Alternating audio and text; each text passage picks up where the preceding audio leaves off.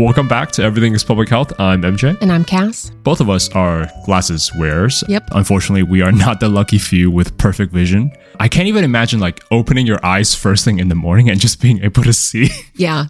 Do you know anyone with perfect vision? That's infuriating to As me. an adult, oh, um, I don't Hard, right? I don't know very many. And anybody who has perfect vision had corrective surgery, LASIK or whatever. Right. I don't know of anybody who just like has perfect vision. Oh, you know what? Maybe you do. Holy crap. I think my sister, my sister doesn't wear glasses or contacts. And she never got surgery. She just, No, she just, I'm so jealous of those people. Like, what do you mean you could just open your eyes and see? I really wanted to get LASIK. Like, I really wanted to get it fixed and not have to wear glasses and all that kind of stuff. Yeah. But I have really, really good up close vision. And actually, my vision as I'm getting older is getting better. And so my doctor was like, really don't think that you should get LASIK because Yeah. you might sacrifice some of your up close vision and end up having to wear reading glasses. Oh, that's, I, I don't like that. If your eyes continue to sort of get better. So, my dad, I have the same eyes as my dad, which is really, really good up close vision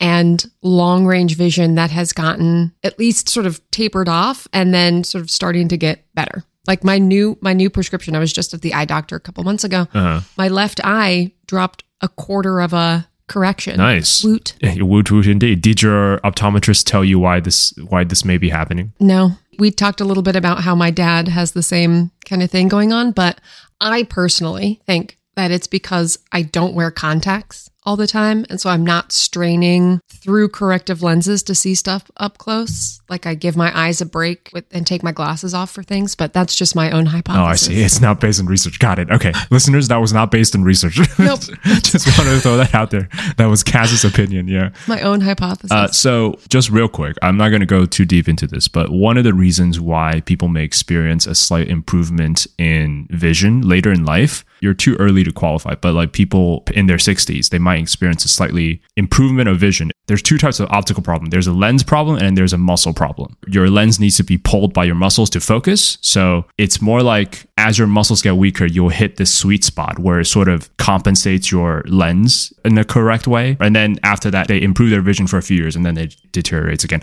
Anyway, not that anyone needs to know this. My point is, eyes are important. You know, it's one of those things that we take for granted. Remember that we did an episode about why teeth aren't a part of the body, uh, where we talked about the historical reasons why dental insurance is separate from health insurance. Do you remember that one? Yes, I do remember. And I don't know why, but James and I were just talking about this this morning about how it doesn't make any sense. No, it doesn't. Your teeth are bones that grow out of your skull, but they Yeah. don't get counted as a part of your body. I don't remember what prompted that, but we spent like, I don't know, 15 minutes this morning talking about dental insurance. And actually, we were talking about eyeballs too, and Oh, how, wow. like, why do you have separate? Man, I just like had a premonition that we are going to talk about this today. connected the dots. So yeah, so today is the eye portion of that type of episode. a why isn't the eyes a part of the body? Why aren't MJ can't grammar? That's right, MJ can't grammar. Why aren't the eyes a part of the body? And it has its own set of insurance, as many people know. Not surprisingly, the story is a lot more complicated than I anticipated.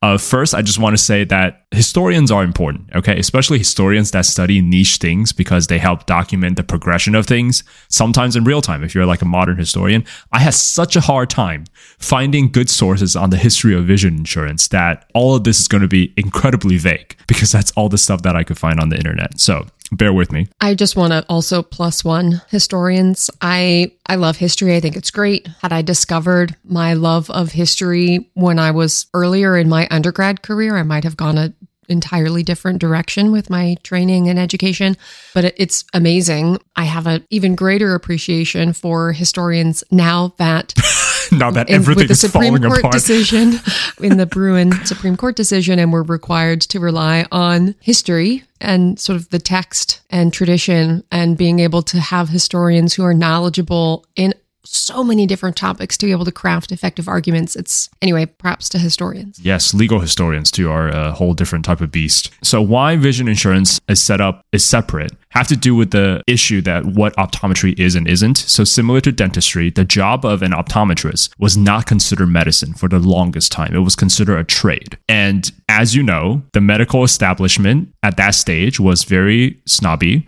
and wanted to elevate and maintain their status. And as a result, when they were deciding what is and isn't medicine, more quote unquote trade like professions like dentistry and optometry were left out. And as a result, they sort of had to fend for themselves and sort of develop their own school, like dental schools and optometry schools, and develop their own business practices. Just by tradition, they evolve separately. Now, I'm going to interject some social commentary by MJ. Shocker. I can't believe that you're going to throw something out there. I never would have guessed. So there's tension between what's considered medicine and what isn't considered medicine. Similarly to how health insurance will cover traumatic facial injuries, but not cavities. And health insurance will cover things like things that require surgery, like closed angled glaucoma, which is a eye emergency when your pressure builds up in your eye. But preventative stuff, health insurance does not cover traditional. All that preventative stuff like, you know, dental checks and vision tests, health insurance doesn't cover.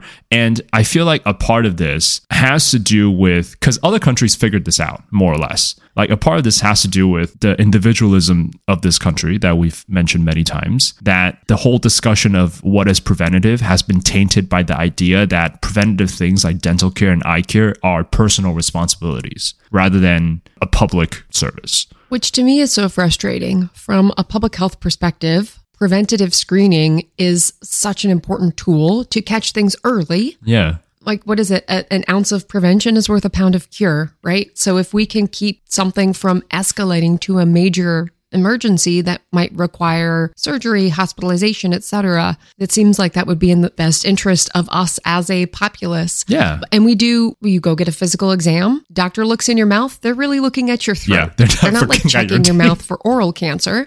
That's the dentist, right? You would have to get your mouth checked. I have an exceptionally thorough dentist. I don't know if we've that. talked about this before, but like she checks like my jaw, my cheeks, my tongue. Feel your face. Oh yeah. yeah, sh- all over the place, which I really appreciate because yeah. Like no offense to my doctor who's also great, but she's not all up in there checking that kind of stuff out when when I'm No, there. she's looking at your throat and but it, it just seems so counterintuitive to public health to not include that kind of preventative and or diagnostic stuff in healthcare for our teeth, our skull bones, skull bones. Yes, that's what teeth are. mouth Skull bones.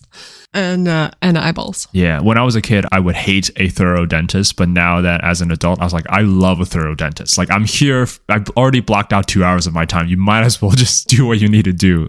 When you get older, you appreciate things you don't used to. Where was I? Okay, so as a result, when the concept of health insurance, which was not that old, people used to pay everything out of pocket, but when the concept of health insurance was being codified and enshrined into policy, no one had the public health foresight to include eye care in health insurance. To be fair, I'm sure some people had the foresight to want to include it. They just didn't win. That's true. I feel like this is why historians are important. I want to know who was in the room saying that, hey, maybe we should include dental and vision. And they were just sort of like shot down by other people. But anyway, as a result, when the cost of eyeglasses and routine eye exam increased, the optometry world did what was logical, like sort of what the dentistry world did. They created their own insurance and their own business model because they were left out by health insurance when it was being codified. So I don't know if you've ever seen this, but my Probably not, but my yeah. dentist, I don't know if my eye doctor does this also, but you were just talking about sort of the insurance industry for optometry. My dentist office has their own insurance. Like one single office offers their own insurance, which just imagine if you went to your doctor's office and they were like, "Oh, we'll, you know, we have our own little niche health insurance plan for you." Doesn't, I mean, large health systems, sure, Kaiser and, and whatnot, but yeah. like these Hopkins, yeah. small little ones. So it's, and I think there are some eye doctors' offices that probably have something similar, but it just boggles my mind that this is where we are. That little individual clinics might be offering their own insurance because we have failed to properly incorporate this into the larger health insurance system. Yeah, I would take a guess in saying that that office probably serves a lot of people so that they could pull this off. Anyway, now some econ bros out there might hop out of the bush Ho, ho, ho. and say, well, you know, like the reason why vision and dental insurance are kept separate is that the risk calculation for vision insurance is fundamentally different than health insurance, which is true because when you're buying health insurance, you're kind of buying car insurance in a sense that you're preventing a catastrophe, more or less. Like that's kind of what health insurance is there for. When it comes to vision and dental, it's more of like a long term thing. Like you're getting checkups every year. So that makes the risk calculation different. But still, like I'm sure some brilliant mathematician out there and statistician can find a way that we can integrate dental and vision into health insurance. I don't know how that's going to happen, but I do want to, you know, not the devil's advocate because this is actually a valid point. The risk calculations are different, but to bring up the other side just to make things a little balanced. We have different risk calculations for different health related issues. Right? Yeah, so, so I'm like, sure there's a way to do if it. If you're a smoker, you might pay different insurance. If you have some kind of pre existing condition, although that's no longer, you can't be denied insurance, but right, you might have some, Thank you, ACA. some pre existing condition that might impact your risk calculation. You might have a job that makes you more likely to experience different kinds of injuries, although that would be likely work workers' compensation. So, side note, but there has to be a way that you could say, like, even if it was just everybody needs to do X, Y, and Z things, like we cover vaccines and other kind of preventive health care that we would want. So, like, why wouldn't that be worked in in the same way as other preventive and screening services? If there is a mathematician, statistician, or an econ bro out there who would love to answer this question for us, we would love to hear it. Yeah, I'm sure there's a way. I'm sure it's possible to do it. It's just that tradition has sort of barred that from happening for the large part. So that's the gist of the history of vision insurance, and as a result, like dentistry, our health policies and healthcare system really does not prioritize eye care. And this is a big issue. Like knowing what we know now, eye care should be a part of healthcare, and it is a public health motive to make it so. So now we're going to discuss why eye care is public health. So I feel like vision is one of those things that we just all take for granted. Not even that. I feel like a lot of us takes glasses and contacts for granted. Like a lot of us just assume that people have access to like glasses and contacts. But oh, I don't because they are expensive as. F- Oh, well, I do now because I have to pay for them now. When I was a kid, I did not have to pay for them. So I was like, oh, yeah, like if you have nearsightedness, just go get glasses. But I think a lot of people take just the being the ability to see for granted because we use it so much. Well, and there's a really great program in Baltimore, and I'm sure there are programs in other places too, where kids in schools would get screened and then they would get glasses. Because if you think about if you can't read the board and read what the teacher's writing on the board or read the slides, like how can you be expected to learn? These are not cheap. There are some companies that are doing their best to increase access, which I appreciate, but no, you're right. It's a pain. It is a pain. I went through a few months where I couldn't see the board and I never want to go back because it's like I was just like squinting. I have to like move up. It's so annoying. When did you first get glasses? Uh, high school. Yeah, me too. I was a junior in high school and I probably should have gotten them sooner in junior high, but it wasn't super bad. Things were just fuzzy and it just gave me a headache all the time. Yeah, yeah. And you could imagine that, you know, fortunately for us, we had the means to get glasses, but you can imagine how that impacts a child's academic performance if they maybe can't get glasses immediately or can't get the care that they needed or or whatever, right? So we were fortunate enough to get glasses. Yeah, this is a huge deal. Like I don't understand why this is not prioritized. So first thing to point out, paying for glasses and vision exams not even the complicated exams, just like the simple regular annual exam, out of pocket is not cheap. The frame is separate from the lens, so you need to pay for the frame and the lens for them to like cut and shape the lens. And that's easily, I want to say, $250 plus. Oh, try, yeah. Try again. Wait, is that too low or too high? Too low. Too low. I don't. Do you know I, what's the cost out of pocket? Uh, so the last time I got glasses from my eye doctor, uh huh, I personally, out of pocket, after insurance, paid almost seven hundred dollars. What did you? What for glasses and lenses, and that was after like you know, a couple hundred dollars covered by my insurance. So I no longer buy glasses what from glasses the eye doctor. You, you know, they they don't. Okay, I'm gonna go on a little bit of a rant. Sure. I think some vision clinics. I'm not necessarily saying mine, but some vision clinics, I think, make a not insignificant portion of their operating expenses by selling frames yeah, and probably, lenses, yeah. right? Getting you to buy them from them. And they are incentivized to not have cheap lenses and or cheap frames, excuse me, because they want to make more money Yeah. off of them. So some of these frames are like three or four hundred dollars. These like bougie frames. Wait, I'm getting cheap frames and My point is, at some clinics, you can't always find cheaper frames. James's glasses, because he has some complicated eye stuff, his last out of pocket cost was $1,100.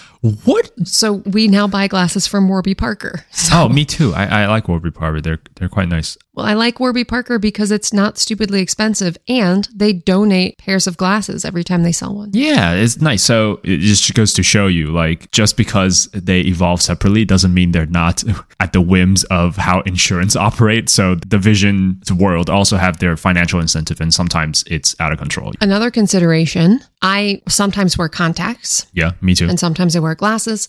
If you use your vision insurance to buy glasses, they often won't cover contacts and vice versa. You're absolutely right. so I do a thing where I would buy glasses one year and contacts the next year. Even though my prescription might have changed, I would suffer through wearing the wrong prescription for an extra year because it's just, it's crazy expensive. It's stupid expensive. So think about this. Like, even we, as people with the means to pay for something, because of the costs are refusing to. Like, think about what if you can't pay for it? What if you don't have health insurance? How much it might cost? Apologies. I said glasses and lens were $250. That is my bad. Well, it depends. If you're just doing like a super simple lens and maybe you don't have a strong prescription, then you can get away with a cheaper lens. But if you've got a really strong prescription like James, he has to get specially made lenses. Otherwise, he's got the Coke bottle kind of lenses where his eyeballs look weird. So there's that. just just the frame and lens the exam itself can range out of pocket can range anywhere from 90 to $250 it's not beyond reason that if someone doesn't have health insurance uh, sorry if someone doesn't have vision insurance that they just don't get the exam it's perfectly reasonable because it's like dental stuff. Vision stuff is also a slow burn. You shouldn't, but you can often like wait until things get really bad for you to do anything, uh, which is not in the heart of what preventative medicine is. Right. And you're talking about the cost of the exam, but insurance itself can be pricey. If you are not getting vision insurance that's part of your employment, sort of employee sponsored, while it's not as expensive as health insurance, it can still, Still cost money. yeah, it, it's not totally cheap. Also, you're not required by law to have vision insurance. So a lot of people just don't opt into that because it's not part of the piece. I will say, again, this is not a Warby Parker episode. We are not sponsored. Yeah, not sponsored. But they do a thing in the app where they can check your vision using the app to verify your prescription. I find that incredible. and then you like don't have to go through a full on eye exam. I haven't used it and I've only seen the tagline in the email and skimmed it briefly, but like I just want to say that there are folks who are recognizing the prohibitive cost associated sometimes with this and trying to make it a little bit easier. as much as I hate capitalism, there are moments like this where entrepreneurs just like break the system that I absolutely love because sometimes change is needed. Side note, the folks who created Warby Parker told somebody about their idea to make glasses cheaper and more accessible, and they were laughed at. They were like, You can't possibly do that. That's not a thing. You're going to fail miserably. and now they're like, Ha and look where they are now. They're actually opening brick and mortar stores now, too. yes, I, I've been to one in uh in, in Baltimore, and uh, similar to Netflix, who killed Blockbuster. Although Netflix is struggling through its own issues right now, so maybe that's not a good example. But anyway, so like you mentioned, around half of Americans, I was like shocked by this number. Half of Americans do not have any form of vision insurance. Another point: Medicare does not include routine eye exam or glasses services, I didn't know that. which is really dumb. Do you have to get supplemental coverage then for, me- for people for who have eye Medicare? stuff hmm. for Medicare. What about Medicaid? Medicaid varies obviously state by state, but also not great in terms of covering eye stuff. Medicare will only cover high risk conditions such as if you have like really severe glaucoma or really severe cataracts, they would cover that. But this goes back to the whole divide about like what is and isn't medicine. The health insurance is quick to cover catastrophes, but they don't think about the value of like preventative care. So yeah, as a result, this means a lot of people in this country are not getting routine eye exam and perhaps not getting the corrective lenses they needed, which so it is a myth that if you don't wear glasses your vision gets worse, but it does increase your eye strain if you don't get glasses. Also, think about like from a public health perspective, all of the things that we do that would require us to be able to see, like driving. Very dangerous. and if if there are a lot of folks who don't have vision insurance and might not be getting screened, I'm not saying all of those people would require glasses, but that's alarming that there are folks driving around who might not be able to see. I could not imagine getting behind the wheel of a car without my glasses or contacts. Yeah, but that's the case. Like not having the corrective lenses may not be as bad as it sounds, but it's still not a good thing. You want people to get the corrective lenses so that they could see clearly, both to, you know, reduce eye strain, which is bad, and also just because so they can function in their normal lives. Like think about students who can't see the board. Your optometrist isn't just looking at your eyes for no reason. Okay, those exams they're meant to be routine screening, so preventative measures to try and catch problems early. So they have the one where they look into your eyeball with a very sharp light from the side that they're checking your retina and they're doing do you have the i hate the puff of air test ah Oh my God. Every time I'm sitting there and I know it's coming and I still jump every single time. At least it's not like the poke, like they used to actually put something out and touch your eyeball, which that was, ugh, no. I'd rather have the puff of air. It just alarms me. yeah so they, they're testing for things that are actually important they're testing for macular degeneration retinopathy glaucoma cataracts or other sort of severe visual impairment these are serious things like there is such thing as like retina cancer or retina blood vessel stuff Detachment. yes You can have your retinas can detach. Yeah, so they're checking for things that if they caught early would save you a lot of trouble down the line, which is why preventative measures are important. Exactly. This is the core of public health. This podcast is about public health. And one of the most important pillars of public health is prevention. Can we keep something from happening in the first place? If we can't, can we minimize some of the harms when something has happened? Or in the worst case scenario, can we try to help rehabilitate someone to get them back to where they need to be? Right. And routine eye screening is that preventive pillar that we need to be doing to make sure that we are catching things earlier as opposed to later when it might be catastrophic or otherwise burden an individual or a system because of emergencies and those kinds of things. So prevention is important. Yeah, our urgent care and emergency departments are already overtaxed. So any sort of preventive measure is a good thing, and people should do more of it. So, just to wrap up the scale of this issue. So, we already mentioned half of the people don't have any form of health insurance. 12 million people over 40 years old have vision impairment of some sort. Typically, these can be corrected by lenses or other things, but still, 4.2 million of them have uncorrectable vision impairment. So, things that are perhaps uh, cataracts, where you need surgery that you can't just use lenses to to fix. Or you know blindness is we didn't even talk about blindness. Like blindness is a huge source of disability in this country. And vision loss is a top 10 disability according to the CDC and by 2050 which unfortunately is not that long in the future these numbers are expected to double uh, in terms of vision impairment and uncorrectable vision impairments so the scale of this is huge Vision loss is an important disability impacting many folks in the US and across the world. You know, we've really been thinking about this in the context of the US system, but other countries, low and middle income countries, uh, may have even more challenges for folks who have vision impairment. Um, but in the US, vision loss is among uh, the top 10 disabilities. And so this is a really important public health issue because, again, thinking about the burden and the potential impact on individuals and populations. Yeah, and how easy it is to prevent this just by rethinking how our, our vision insurance works.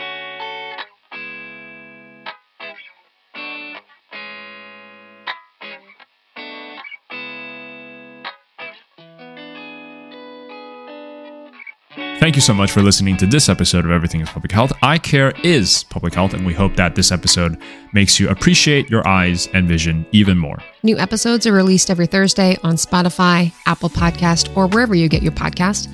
Please give us a rating and a review. It helps the show immensely. Also, if you haven't already, get your flu shot. Yes, I almost forgot about get your flu shot. Uh, if you're eligible, get your COVID boosters as well. Send us questions or comments to everythingispublichealth at gmail.com. Reach out if you think we missed an important perspective or suggest a future episode topic. Follow us on Twitter at everythingisph or Instagram at Everything is Public Health.